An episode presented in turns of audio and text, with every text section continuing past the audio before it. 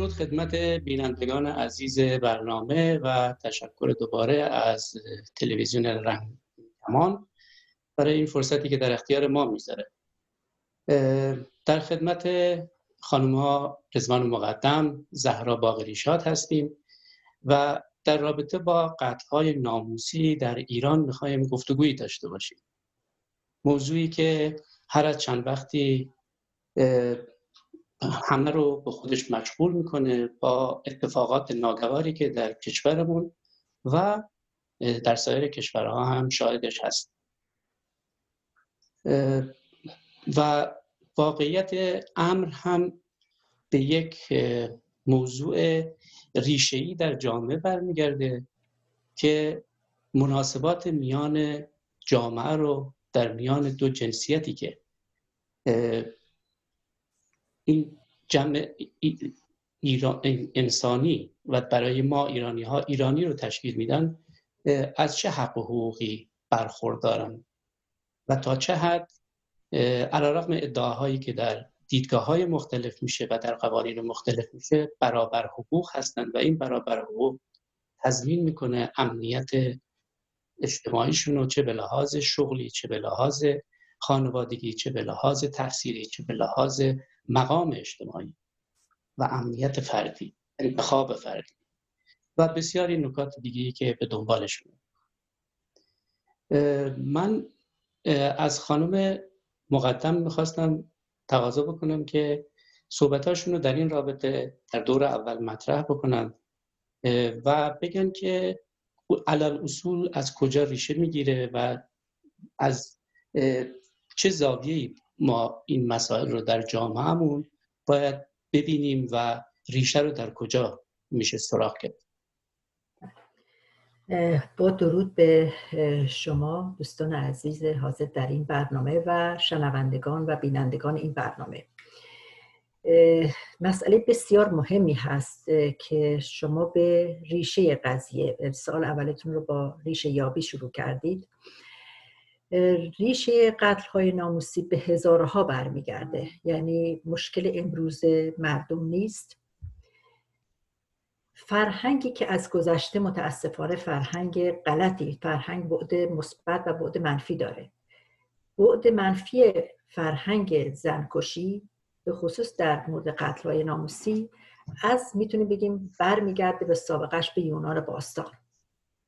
که در اون دوران از زمانی که به اصطلاح مردان این قدرت رو پیدا کردن که زن و فرزندان رو به عنوان مایملک شخصیشون به حساب بیارن و کنترل مردان بر جسم و جان زنان مطرح شد مسئله قتل ناموسی هم شکل گرفت. و از اونجایی که در یونان باستان فرض بر این بود که اگر زنی با مرد بیگانه هم خوابه بشه شوهر اون همسر اون حق داره که زن و شوهر رو بکشه. اما اگر به عکسش اتفاق می افتاد یعنی اگر مردی با هر چند زن رابطه می داشت این حق و حقوق برای زن قائل نمی شدن که بتونه همون کاری که مرد با زن انجام میده زن هم با اون مرد انجام میده و همینطور این اومده در به اصطلاح دوره تاریخی بعدی تا اینکه از این این فرهنگ نفوذ کرده در ادیان. و ما در ادیان مختلف هم این رو می‌بینیم. در تمام ادیان کم و بیش در بعضی شدت و در بعضی به اصطلاح کمتر هست و در طی زمان مثل مسیحیت با این مسئله به شکلی تونستن در حقیقت کنار بیان و بر اساس رنسانس تغییراتی که به هر حال در دین مسیحیت داده شده تغییر فرهنگی که انجام شده این قتل ها هم کاهش پیدا کرده. ما می‌بینیم که قتل های ناموسی در مذهب اسلام در دین اسلام هم هم در شاخه های مختلف مذاهب مختلف اسلام هست که میاد و به عنوان یک دستور اصلاح الهی دیگه مطرح میشه. و بعد از مذهب وارد قانون میشه. یعنی ما سیر این مسئله رو که نگاه بکنیم در حقیقت ریشه فرهنگی داره. متاسفانه گاهی وقتا من بحثایی رو در گوش و کنار شاهد هستم که به بعد فرهنگی قضیه که اساس و ریشه این خشونت هست یا پرداخته نمیشه یا اینکه کمرنگ جلوه داده میشه و تمرکز رو فقط در قوانین می‌ذارد در حالی که این قوانین برآمده از دل این فرهنگ زن ستیز یعنی این خشونت سیستماتیکی که علیه زنان وجود داره و در حقیقت یک برساخت اجتماعی هست این ناشی از فرهنگ و باورهایی است که باورهای مرد سالارانی هست که به خودش این اجازه رو میده که بر خودش رو مالک جسم زن فرض بکنه. این ریشه اساسی در حقیقت این معضل اجتماعی است که ما می‌بینیم یعنی شما وقتی بررسی می‌کنید قتل رومینا رو به توسط پدرش قتل ریحانه آمری رو توسط پدرش قتل فاطمی برهی و قتل های بسیار. حالا من این سه تا قتل رو چون خیلی مشهور شدن دارم میگم. یعنی واقعا الان قتلایی که انجام میشه خب طبق تحقیقات دانشگاهی که در ایران انجام شده گفته میشه که سالانه بین 375 تا 450 تا زن توسط مردان خانواده کشته میشن. این یعنی یک رقم وحشتناکی هست. و 50 درصد این قتل ها باز هم تحقیقاتی که گفته میشه متاسفانه چون آمار دقیق در این رابطه نداریم خیلی نمی‌تونیم محکم بگیم که چه میزان هست. ممکنه خیلی بیشتر از اینها باشه برای اینکه خیلی از قتلایی که صورت می‌گیره به شکل قتل مستقیم نیست. با دادن سم آتش زدن انواع و اقسام شکلهای دیگه هم انجام میشه. به هر حال گفته میشه که بین 50 تا 30 درصد این قتل ها قتل های ناموسی هست. و این رقم یعنی واقعا تکان دهنده است. و تمام اینها رو وقتی که بررسی می‌کنید می‌بینید که مردان خانواده فکر می‌کنن این زن آبروی طایفه رو برده این زن آبروی خانواده رو برده. و این مسئله اینجا اگر حتی قانون هم حالا قانون که متاسفانه بازدارنده تنها بازدارنده نیست بلکه مشوق هم هست. یعنی وقتی ماده 630 قانون مجازات اسلامی به سراحت میگه یعنی به سراحت گفته شده اگر مردی همسر خود رو با اجنبی ببینه و علم به تمکین زن داشته باشه می‌تونه هر دوی اونها رو بکشه. خب مرد اونجا خیالش جمع هست که مجازاتی رو اگر هم باشه از بعد بسیار جنبه عمومی جرم هست. مجازاتی در انتظارش نیست. بنابراین خیلی راحت دست مردان جامعه برای به دست زدن به جنایت باز میشه. این هست که اون من می‌خوام بگم که این قانون وجود داره و این قانون باید نقد بشه و برداشته بشه و حذف بشه. اما از طرفی ما می‌بینیم که طرف میاد در کشور خارجی اونجا دیگه قانون قانون مترقی هست سکولاره. اما باز هم اسید میپاشه روی صورت زنش چون فکر می‌کنه با مرد بیگانه ای بوده. اونو می‌کشه چون فکر می‌کنه با مرد بیگانه ای بوده. همین سه سال پیش بود در آلمان. تازه زن شوهر هم نبودن. یک به پارتنر بودن که خانمه بهش گفته بود من دیگه نمی‌خوام با تو باشم. این خانم واقعا مسله کرده بود. یعنی سینه های زن رو به طرز فجیعی بریده بود و آلت تناسلی زن رو خیلی وحشتناک و بعد رفت ایران. رفت ایران اونجا کارش هم نکردن. حتی نتونستن به دولت آلمان پس بدن برای نخواستن پس بدن برای اینکه به اصطلاح طبق قوانین آلمان بتونه مجازات بشه. ببینید این هست. یعنی من می‌خوام بگم که این مسئله فرهنگی بسیار بسیار مهم هست. و مختص به اصطلاح بعضی جاها خوب طبیعتا بیشتره چون سنت ها قوی تره ببینید سنت ها رو خیلی سخت شما می‌تونید تغییر بدید.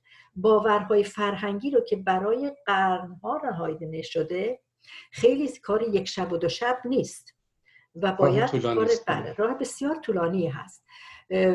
و ما متاسفانه می‌بینیم که در ایران نه تنها. این وظیفه دولت هاست که فرهنگ سازی بکنن. اون جنبه های منفی فرهنگ رو حذف بکنن محو بکنن با آموزش و جنبه های مثبت فرهنگ رو تقویت کنن. ولی ما شاهد عکس این هستیم. یعنی می‌بینیم که دولت ایران حکومت ایران کتاب های درسی سر تا سر کلیشه های جنسیتی هست. آموزش های مستقیم و غیر مستقیم. آموزش هایی که از طرف از طریق رسانه ها به خورد مردم داده میشه. از طریق منابر مساجد به خورد مردم داده میشه. از هر شکلی که شما فکر کنید. یعنی یک در حقیقت ما می‌تونیم از همون واژه های خود جمهوری اسلامی اگر استفاده بکنیم یک تهاجم فرهنگی علیه زنان هست. و این آموزه های نادرست باعث میشه که روز به روز این تسلط مردان بر جسم زنان افزایش پیدا بکنه و فرهنگ مردسالاری تقویت بشه. در حالی که باید عکس این مسیر رو طی بکنه. ممنون. من خواستم اینجا یک پرانتزی رو باز بکنم که صحبت های خانم باقریشاد رو هم بشنویم. بعد بریم سر مصادیقی که شما وارد شدید بهش که این ستمی که نسبت به زنان روا داده میشه و ناشی از این دید تسلطگرای مردانه بر زنان هست در چه جنبه های خودش رو نشون میده چه در قانون چه در رفتار اجتماعی حتی در خانواده. پس در واقع ریشه یابی رو یعنی ریشه مسئله رو اگه بخوایم صحبت بکنیم که شما بخش زیادی از صحبت بودن به این مسئله ربط داشت یک بخشی فرهنگی بود یک بخشی به قوانین ربط داشت و یک بخشی هم که مذهب نقش مذهب در این رابطه که چقدر تونسته به این مسئله کمک بکنه یا کم بکنه.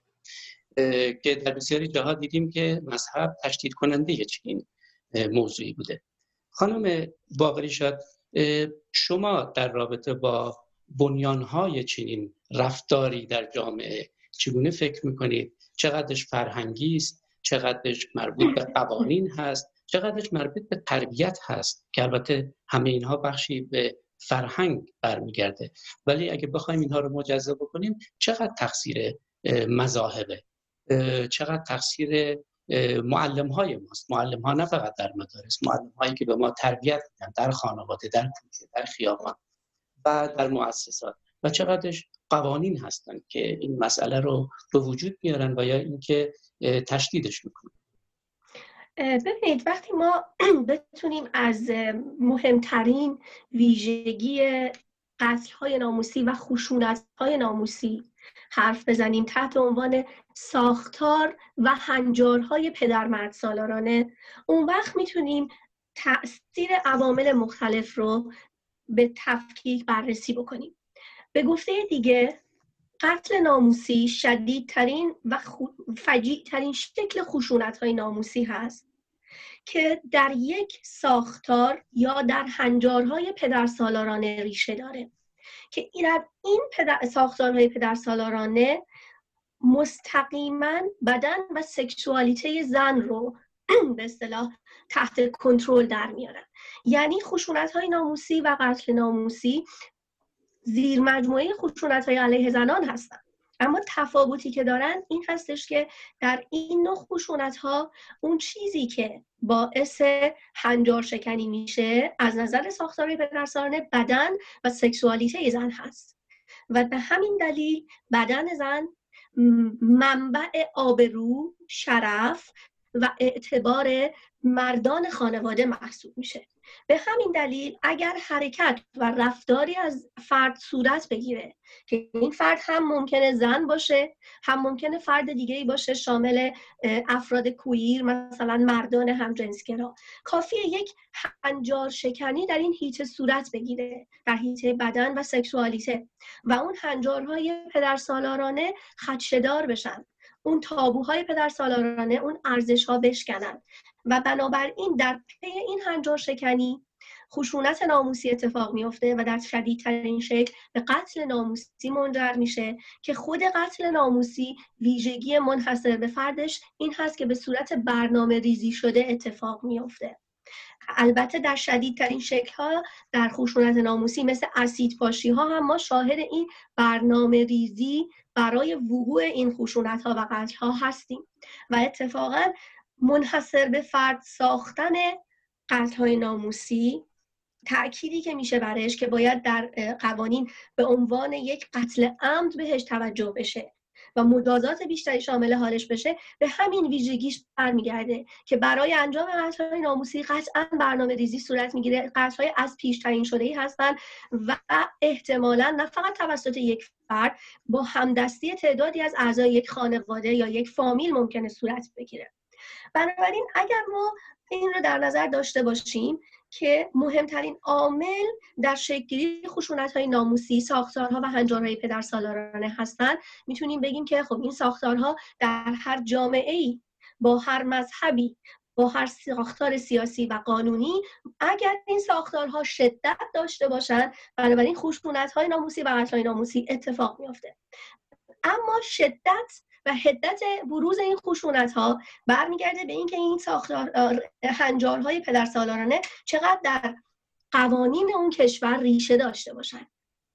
چقدر تونسته باشن قوانین رو در راستای تعیین مجازات برای خشونت های ناموسی تحت تاثیر قرار بدن.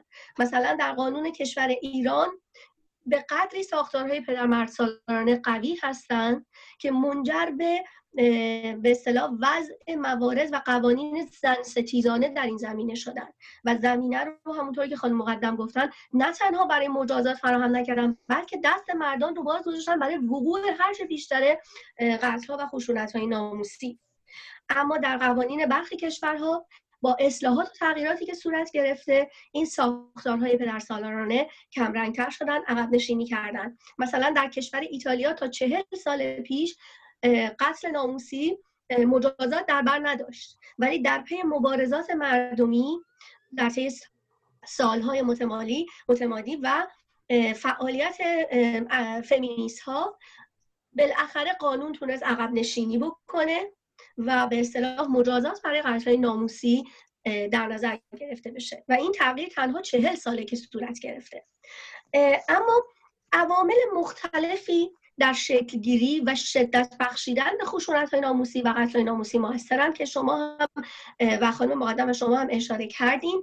از جمله مذهب عوامل اقتصادی عناصر فرهنگی و شدت اون به اصطلاح هنجارها و ارزش های پدر سالارانه در اون فرهنگ و موارد مختلف. حتی ممکنه موقعیت سنی افراد به عنوان اینکه حالا جوانتر هستن یا سنشون بالاتر هست در نوع خشونت های ناموسی که علیه اون اتفاق میفته تاثیرگذار باشه. مثلا ممکنه البته این به یک تحقیق میطلبه ولی ممکنه زنان جوان بیشتر در معرض خشونت های ناموسی قرار داشته باشن و با مرور با افزایش سن این خشونت های ناموسی کمتر بشه و حتی خود اونها در بازتولید این خشونت ها هم همیاری و مشارکت بکنن. بنابراین جواب سوال شما به درستی روشن نیست که مثلا چقدر کدوم عامل تاثیر بیشتری در بروز خشونت های ناموسی و قتل های ناموسی داره. ولی یک سوال یک جواب روشن میشه به این سوال داد. هر چقدر در یک جامعه هنجارهای پدرسالارانه قوی تر باشه و بیشتر در مردم و در جامعه درونی شده باشه و بیشتر باز تولید بشه از طریق سیستم آموزشی از طریق رسانه ها و میدیا از طریق تولیدات حالا ادبیات و هنری و غیره و غیره. و هر چقدر قوانین در حمایت از زنان برای مقابله با خشونت ها و قتل ناموسی ضعیفتر باشن امکان بروز این خشونت ها بالاتر و شدیدتره. خیلی خیلی ممنون از شما. به نکات خیلی مهمی اشاره کردید. هم شما هم خانم مقدم. یکی از چیزهایی که خیلی در این رابطه باش صحبت مقام و موقعیت زنان در جامعه هست در حوزه های مختلف. و خب کوچکترین واحد خانواده و شاید گفت مهمترین میگم واحد جامعه و شاید کوچکترین واحد جامعه هم خانواده هست که در این زمینه خیلی در مرکز توجه قرار می‌گیره همیشه در مباحث.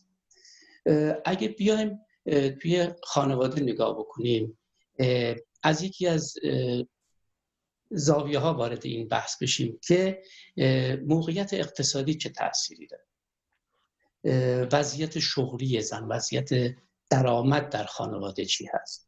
چقدر این مسئله دست بالا رو میده به مرد و چقدر این مسئله باعث میشه که زن در شرایطی قرار بگیره علا رقم توانایی ها قدرت ها و اهمیت و مسئولیتی که در خانواده داره مسئولیت بزرگی که در خانواده داره تعیین کننده نباشه در خیلی موارد. من می‌خواستم از این جنبه به این از این صحبت به اینجا برسم که این نابرابری اقتصادی یا نابرابری موقعیت و مقام اجتماعی در خانواده باستاب پیدا می‌کنه. و این علا رغم اینکه علا رغم اینکه یک زن یک مادر به این نابرابری آگاهه و این نابرابری رو لمس می‌کنه باش داره زندگی می‌کنه ازش زجر می‌کشه نخواهد تونست به فرزندش این رو منتقل بکنه. به فرزند پسرش نمی‌تونه منتقل بکنه. که شما چنین کاری نکن. چنین رفتاری نکن. خیلی وقتا حتی جرأت فکر کردن به این. منظورم تک تک زنان نیست. به طور عام منظورمه که جرأت فکر کردن به این مسئله رو هم نداره که به پسرش بگه بگه تو با خواهرت برابری. تو نباید به خواهرت زور بدی. تو چرا دنبال خواهرت را میفتی که تو کوچه با کی حرف زد مثلا از چیزایی که خیلی تو خانواده خودمون شاهدش بودیم نزدیک بودیم باش. این مسئله یک بخشیش خب میشه بخش به قول من اون مسئله اصلی شو یا اگه جامعه ای بر اساس برابری مناسباتش رو تنظیم بکنه خب زنان همچنین موقعیتی رو میده. در خیلی از کشورهای مثلا اروپایی رو می‌بینیم. این برابری اجتماعی رو به لحاظ شغل درآمد و غیره تا حد نسبی قابل قبولی تأمین کردن. اگرچه هنوز هم اینجا رگه هاشو میشه دید دنبالش رو میشه گرفت فلان اینا. ولی خیلی خوب نسبت به جوامعی مثل جامعه ما در ایران خیلی از این مسئله دور شدن از این نابرابری شدید و اگه بیایم در یک چنین جامعه یک چنین مناسباتی رو در جامعه خودمون در ایران برقرار بکنیم چقدر چقدر این مسئله می‌تونه وضعیت رو تغییر بده؟ آیا با وجود اینکه این به محض اینکه این برابری تأمین بشه مسئله حل میشه؟ حالا از قانون بگذاریم از مثلا بگذاریم ولی این یک جنبشه. که خیلی در موردش صحبت میشه و خیلی هم مهم هستش. اینو به عنوان سوال مطرح می‌کنم که نه فقط در این مورد بریم روی مواردی که یعنی مصادیق این تسلط مردان بر زنان. چرا اینجوری هست؟ یکیش این مثلا می‌تونست باشه که این این هستش که برتری اقتصادی قدرت مانور اجتماعی برتری مالی و غیره و غیره. مصادیق دیگر چی هست در جامعه ما در ایران؟ چرا زنها نمی‌تونن چنین وضعیتی رو نسبت به مردها داشته باشن؟ چرا زنها فکر نمی‌کنن ناموسشون مردشونه ولی مرد فکر می‌کنه ناموسش زنشه؟ و از این باید حفاظت کنه. ولی مرد زن اگر هم چنین احساسی داشته باشه نه جرأت بیانش رو داره نه کسی هم حمایتش می‌کنه نه کسی حتی میاد به قول معروف به لحاظ قانونی براش قانون بذاره که هم می‌تونی چنین کاری بکنی. اگه مردت چنان خلافی رو کرد شما هم می‌تونی مردت رو بکشی. مثلا اون چیزی که برای مردها هست. حالا ما که در هر صورتش مخالف مجازات اعدام هستیم و این گونه موارد. ولی منظورم اینه که اینو چرا برعکسش نیست؟ مصادیقش کجاست تو جامعه ما؟ خانم مقدم از شما شروع می‌کنیم. اون بود فرهنگی رو که توی صحبتاتون بود فرهنگی زن ستیز و اون کلیشه هایی رو که ازش بردید چه چیزایی دیگه می‌تونه بهش اضافه بشه؟ برید اتفاقا به نکته خوبی اشاره کردید. به خصوص خانم باقری شاد هم خیلی مسئله مهمی رو مطرح کرد. یکی مسئله بعد اقتصادی و دیگری مسئله اینکه این خشونت ها و قتل های ناموسی فقط به اختصاص به زنان نداره بلکه LGBT ها هم با این مسئله مواجه هستند و خیلی وقتا خانواده در صدد به اصطلاح از بین بردن فیزیکی فرزند خودشون برمیاد چون گرایش به اصطلاح جنسیش متفاوت هست.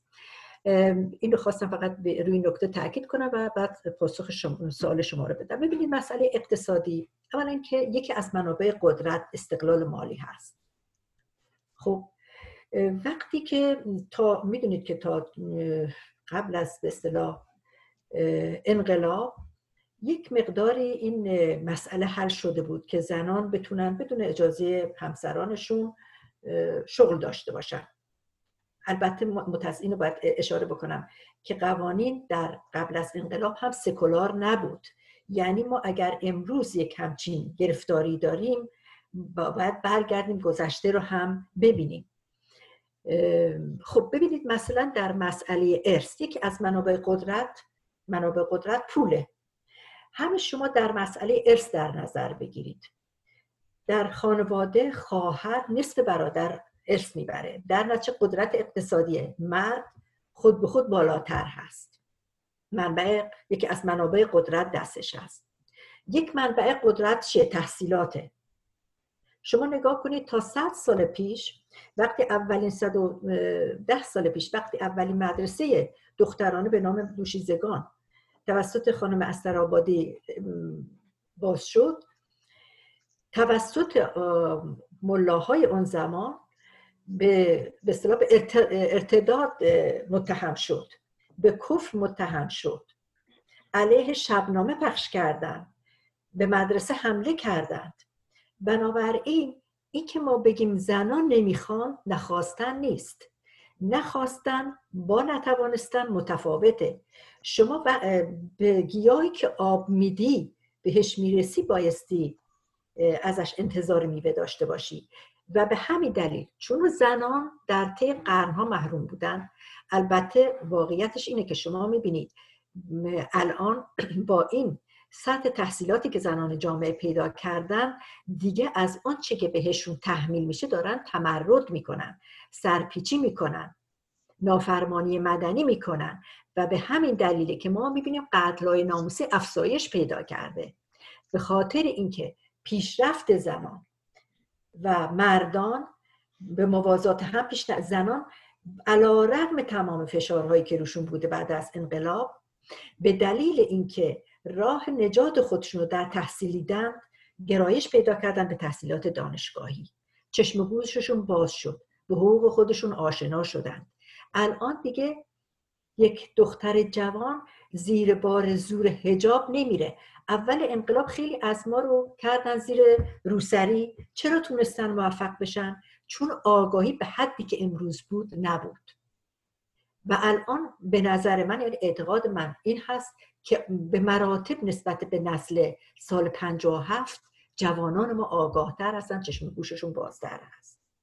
بعد اقتصادی قضیه یکی این که ببینید تأثیر و تأثیرات متقابل داره فرهنگ و اقتصاد رو هم. وقتی که فقر اقتصادی باشه به دنبالش فقر فرهنگی هم هست. شما وقتی که فقر اقتصادی دارید امکان تحصیلتون کم میشه امکان دسترسی به رسانتون کم میشه سبک زندگیتون تغییر می‌کنه گرایشتون به دعا و دعا نویسی و پیش ملاها رفتن بیشتر میشه. فقر اقتصادی خیلی مسائل دیگه رو هم پشت سر خودش داره. پس این یک بعد هست که روی این قضیه تاثیرگذار هست به نظرم. ولی از بعد به اصطلاح تفکر این که شما گفتین چرا زنها نمی‌تونن مثل مردها بگن که خب اگر من هم مثلا مرد باید ناموسم باشه. اصولا این بحث نباید یعنی این بحث ناموس باید برداشته بشه. نه زن ناموس کسی هست نه هیچ کس ناموس کسی دیگر. اتفاقا شعار کمپینی که ما یعنی کمپین توقف قتلای ناموسی شعار اساسی ما اینه که زن ناموس هیچ کس نیست هیچ کس ناموس هیچ کس نیست. به خاطر اینکه بقیه رو هم در بر می‌گیره یعنی LGBTQ رو هم در, در بر می‌گیره. برای اینکه اونجا هم ما می‌بینیم مثلا پدری فکر می‌کنه اگر پسرش گی هست یا دخترش لزبیان هست آبروی خانواده رو برده. و ما می‌بینیم که چه مشکلاتی این افراد در جامعه نسبت در جامعه علاوه بر جامعه با خانواده خودشون دارن.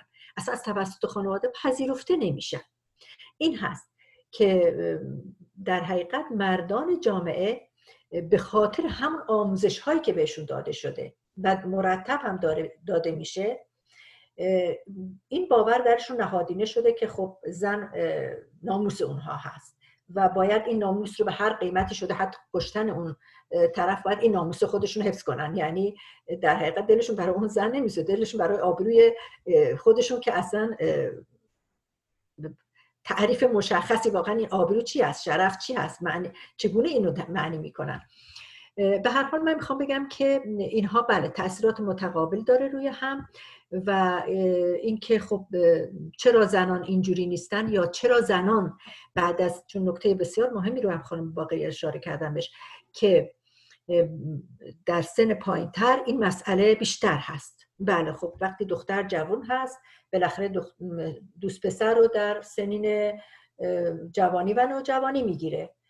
و یا مثلا فرض کنیم الان مثلا خانم ریحانه آمری شده مدل. خب تا یک سن و سالی طرف می‌تونه مدل باشه. ولی پدر اون فکر می‌کنه اگر دخترش بره تو بخش مدلی این آبروی خانواده به خطر افتاده و باید ایشون رو کشت. یا دختری که در آبادان بود ایشون هم مثلا از ازدواج زیر بار ازدواج تحمیلی نرفته بود. از ازدواجش ناراضی بود. یکی فکر می‌کنه طلاق مثلا اگر دخترش طلاق بگیره یا اگه با دختر اموش پسر اموش ازدواج نکنه آبروی خانواده رفته. اینها همه در این سن اتفاق میفته ولی بعد که اینها سنشون زیاد میشه به میان سالی می‌رسن متاسفانه در جناح مردان خانواده قرار می‌گیرن. و در هر چقدر که بسیار کم دانشتر و ناآگاهتر بیشتر به این فرهنگ مرد سالاری به اصطلاح پربال داده میشه و اون رو تقویت می‌کنن. حتی توسط زنان خانواده ما گاهن می‌بینیم که زنان خانواده متاسفانه در این جنایت ها همدست میشن. و این ناشی از ناآگاهیه وگرنه اینجوری نیست که ما فکر کنیم زنان ذاتن این هستن مردان ذاتن این هستن. ابدا اینجوری نیست. هیچ کس با هیچ فرهنگی خاص به دنیا نمیاد. فرهنگ بعدا ساخته میشه.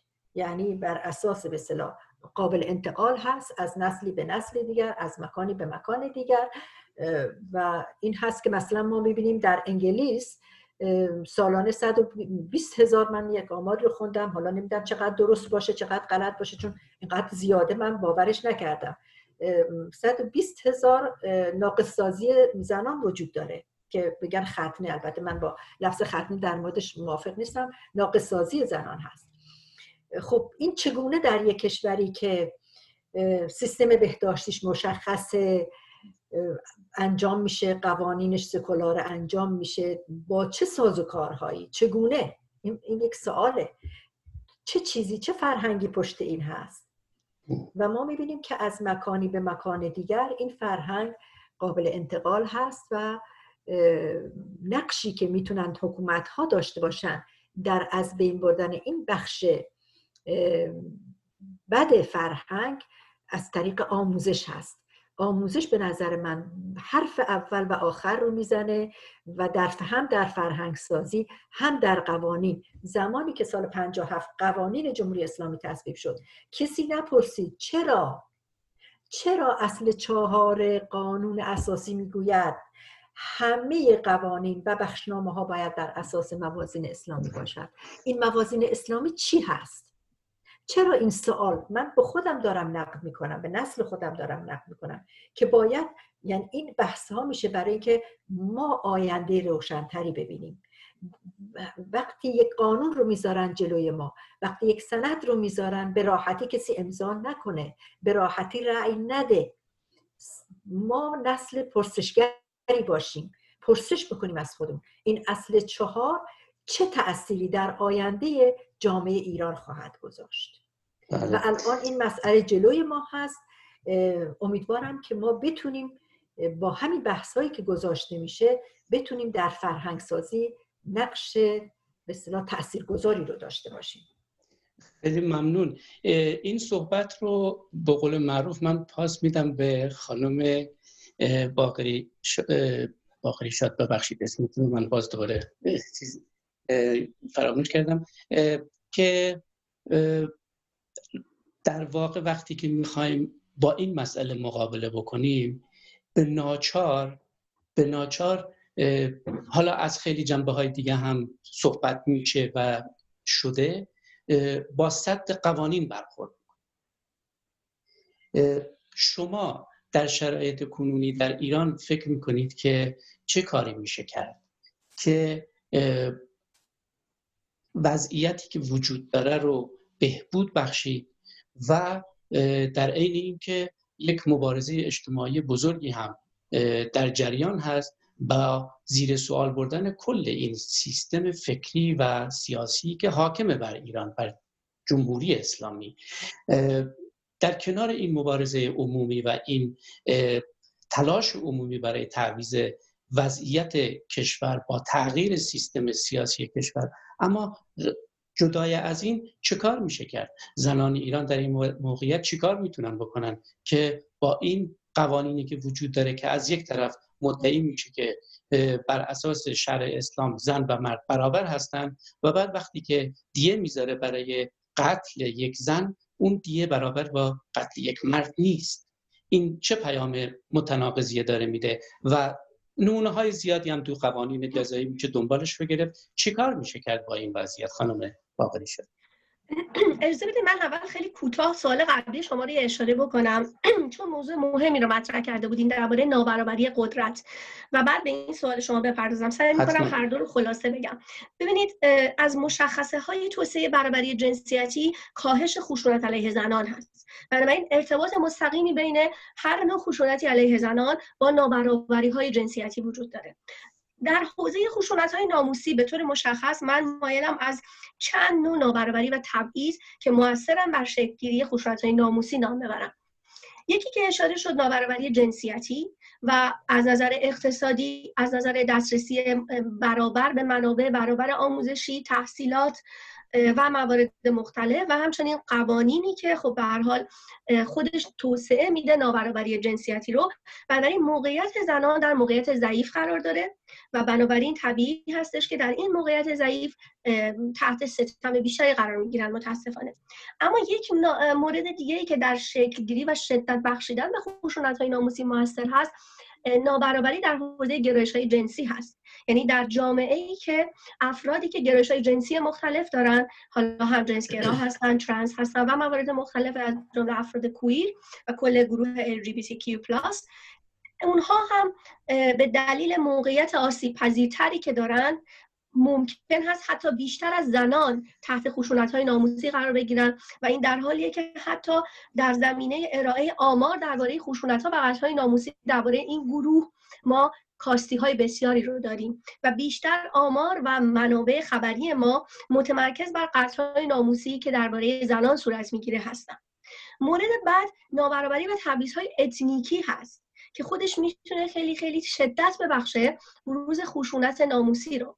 به این شکل که خب ما فکر می‌کنیم در, جام... در متاسفانه یعنی در فضای افکار عمومی و رسانه‌ای کشور ما ایران تا به حال اینطور جا افتاده و همچنین درباره بسیاری کشورهای دیگه که خشونت ها و قتل ناموسی به گروه اتنیکی خاص اختصاص داره در حالی که اینطور نیست. همونطوری که گفتیم هر جا که نابرابری بین حالا زن و مرد شدت داشته باشه ارزش های پدر سالارانه شدت یافته باشه. ممکنه که خشونت های ناموسی و قتل های ناموسی رخ بده در هر منطقه هر گروه اتنیکی. اما این که ما می‌بینیم در برخی از مناطق ممکنه بیشتر این قتل ها رخ بدن به این دلیل هستش که تبعیض های اتنیکی علیه اون گروه ها بالاتره. و همون باعث میشه که افراد در اون جامعه و به ویژه زنان در اون جامعه از نظر موقعیت های نابرابر موقعیت بدتری پیدا بکنن. یعنی اگر برای مثال زنان در منطقه مثلا در یک منطقه مرفه در تهران از نظر اقتصادی در یک شرایط نابرابری با مردان باشند زنان در یک منطقه حاشیه نشین در اهواز به مراتب وضعیت نابرابری اقتصادی که شامل حالشون میشه بدتره. و بنابراین به نسبت این بالا بودن تبعیض ها و نابرابری ها ممکنه خشونت های شدیدتری رو هم تجربه بکنن. اما تجربه ها و تحقیقات در حوزه فمینیسم نشون میده که افزایش منابع قدرت زنان و کاهش نابرابری می‌تونه زمینه های توسعه برابری رو گسترش بده. و می‌تونه ما رو به این سمت هدایت بکنه که به اصطلاح به خشونت علیه زنان هم پایان بدیم یا اون رو کم بکنیم. اما این تنها موردی نیستش که می‌تونه خشونت علیه زنان رو کم بکنه. نگرش مردان هم باید تغییر بکنه. همطور که خانم مقدم هم در حرفاشون اشاره کردن اتفاقا چرا با وجود اینکه نافرمانی مدنی در جامعه ایرانی توسط زنان بالا رفته باز هم ما شاهد افزایش خشونت علیه زنان هستیم؟ به خاطر اینکه به میزان بالا رفتن این نافرمانی مدنی توسط زنان مقاومت مردان در برابر زنان و تمایل مردان برای حفظ ارزش های پدر سالاران هم افزایش پیدا کرده. پس بنابراین در کنار افزایش منابع قدرت زنان ضروری هست که ما روی تغییر نگرش مردان هم کار بکنیم. به این معنا که فقط نباید منتظر بشیم این به اصطلاح منابع قدرت زنان از نظر اقتصادی تحصیلی آموزشی غیر و غیر افزایش پیدا بکنه که خودش در جامعه ایران واقعا یک کار بسیار سخت و دشوار هست با وجود ساختار سیاسی که وجود داره. بلکه باید روی تغییر نگرش مردان هم نسبت به این موضوع کار بکنیم. و این یکی از انگیزه هایی بود که من و تعدادی از دوستان فمینیست ایرانی و افغانستانی حدود 6 ماه پیش در پی قتل رومینا تصمیم گرفتیم به این دلیل با این انگیزه یک کمپینی رو راه اندازی بکنیم برای اینکه این بار مستقیما مردها رو علیه خشونت ناموسی تشویق بکنیم که فعالیت بکنن. و اینکه مستقیما آموزش بدیم نگرش مردان رو تغییر بدیم و اینکه بار مبارزه با خشونت های ناموسی رو که تمام این سالها بر دوش زنان بوده بر دوش فمینیست های ایرانی بوده تقسیم بکنیم تا حدی با مردان در جامعه ایران. برای اینکه به این باور داریم که تا مردان در زمینه مبارزه با خشونت زنان یک نگرششون تغییر نکنه و دو به صورت مستقیم فعالیت نکنن برگردوندن این شرایط تغییر دادن این به اصطلاح معادله نابرابر قدرت بسیار بسیار دشوار و سخت خواهد بود. و برگردم به سوال شما که با وجود اینکه در ایران این ساختار قوانین این ساختار اقتصادی وجود داره و بسیار صد بزرگی در برابر ما چه کار میشه کرد. خب به نظر من میشه در چند قدم مبارزه با خشونت علیه زنان و خشونت های ناموسی رو پی در پی گرفت ادامه داد. همونطوری که اشاره کردن خانم مقدم با آموزش ارتقای آگاهی و فرهنگ سازی یعنی به صورت یک گروه ها کمپین ها یا جنبش هایی که به هر شکلی با هر گروه هدفی بتونن درباره مسئله خشونت ناموسی آگاهی بدن اطلاع رسانی بکنن به زنان به مردان و به همه گروه ها و به نوعی در برابر تولیدات فرهنگی جمهوری اسلامی یک تولیدات آلترناتیو قرار بدن. برای اینکه ما الان روز به روز داریم می‌بینیم از تلویزیون جمهوری اسلامی و از به اصطلاح رسانه های اونجا داره برنامه ها و محتواهایی تولید میشه و پخش میشه که سراسر ارزش های ناموسی رو داره باز تولید می‌کنه. ما برای اینکه بتونیم اون ارزش های ناموسی رو که داره در بین مردم باز تولید میشه و احتمالا نهادی نمیشه. اونها رو زیر سوال ببریم. نیاز داریم که محتوای آلترناتیو تولید بکنیم. این محتوای آلترناتیو رو می‌تونیم با ساختن برنامه های مختلف رسانه ای در حد امکانی که داریم انجام بدیم. در سوشال میدیا می‌تونیم فعالیت بکنیم. می‌تونیم سمینارها وبینارها و برنامه های مختلف در این باره داشته باشیم و مواردی از این دست و در عین حال در کنار فرهنگ سازی بتونیم در خارج از کشور البته من منظورم هست بتونیم از به اصطلاح نفوذمون برای گرفتن همیاری و همراهی سازمان های بین المللی موجه استفاده بکنیم. منظور من سازمان های موجه یعنی سازمان هایی که در پی به اصطلاح حمله نظامی به ایران و تحریم و غیر و غیره نیستن. سازمان هایی که بتونیم از طریق به اصطلاح همراهی اونها فشار رو به جمهوری اسلامی زیاد بکنیم. از جمله مثلا امضای پتیشن ها می‌تونه یکی از این موارد باشه و در موارد بزرگتر فشار رو بتونیم به جمهوری اسلامی زیاد بکنیم که قوانین رو در زمینه مبارزه با قتل های ناموسی تغییر بده و به اصطلاح یک قدم حداقل جلوتر بره در این زمینه. در در هر دو مورد چه تغییر قوانین و چه فرهنگسازی همه گروه ها می‌تونن با هر انگیزه و با هر امکاناتی که دارن این قدم رو بردارن. و مهمترین مسئله شاید این باشه که ما در باره خشونت های ناموسی اول کلیشه زدایی بکنیم و کلیشه هایی رو که در این زمینه در جامعه ما وجود داره برداریم از, از بین راه برداریم. به مردم بگیم از طریق برنامه های مختلف تولیدات مختلفی که ارائه میدیم بگیم که هر فردی در جامعه ایران در هر منطقه ای که زندگی می‌کنه ممکنه همین الان مرتکب خشونت ناموسی بشه ولی خودش خبر نداشته باشه.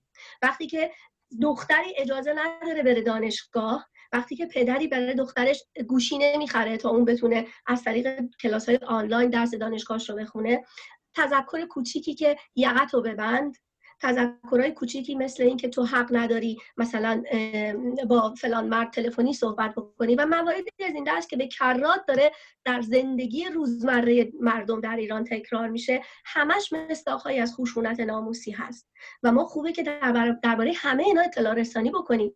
نه اینکه قتلی صورت بگیره و بعد رسانه ها فعال بشن و درباره بریدن سر رومینا و بقیه دخترها صحبت بکنن. اون فجیع ترین شکل خشونت ناموسیه.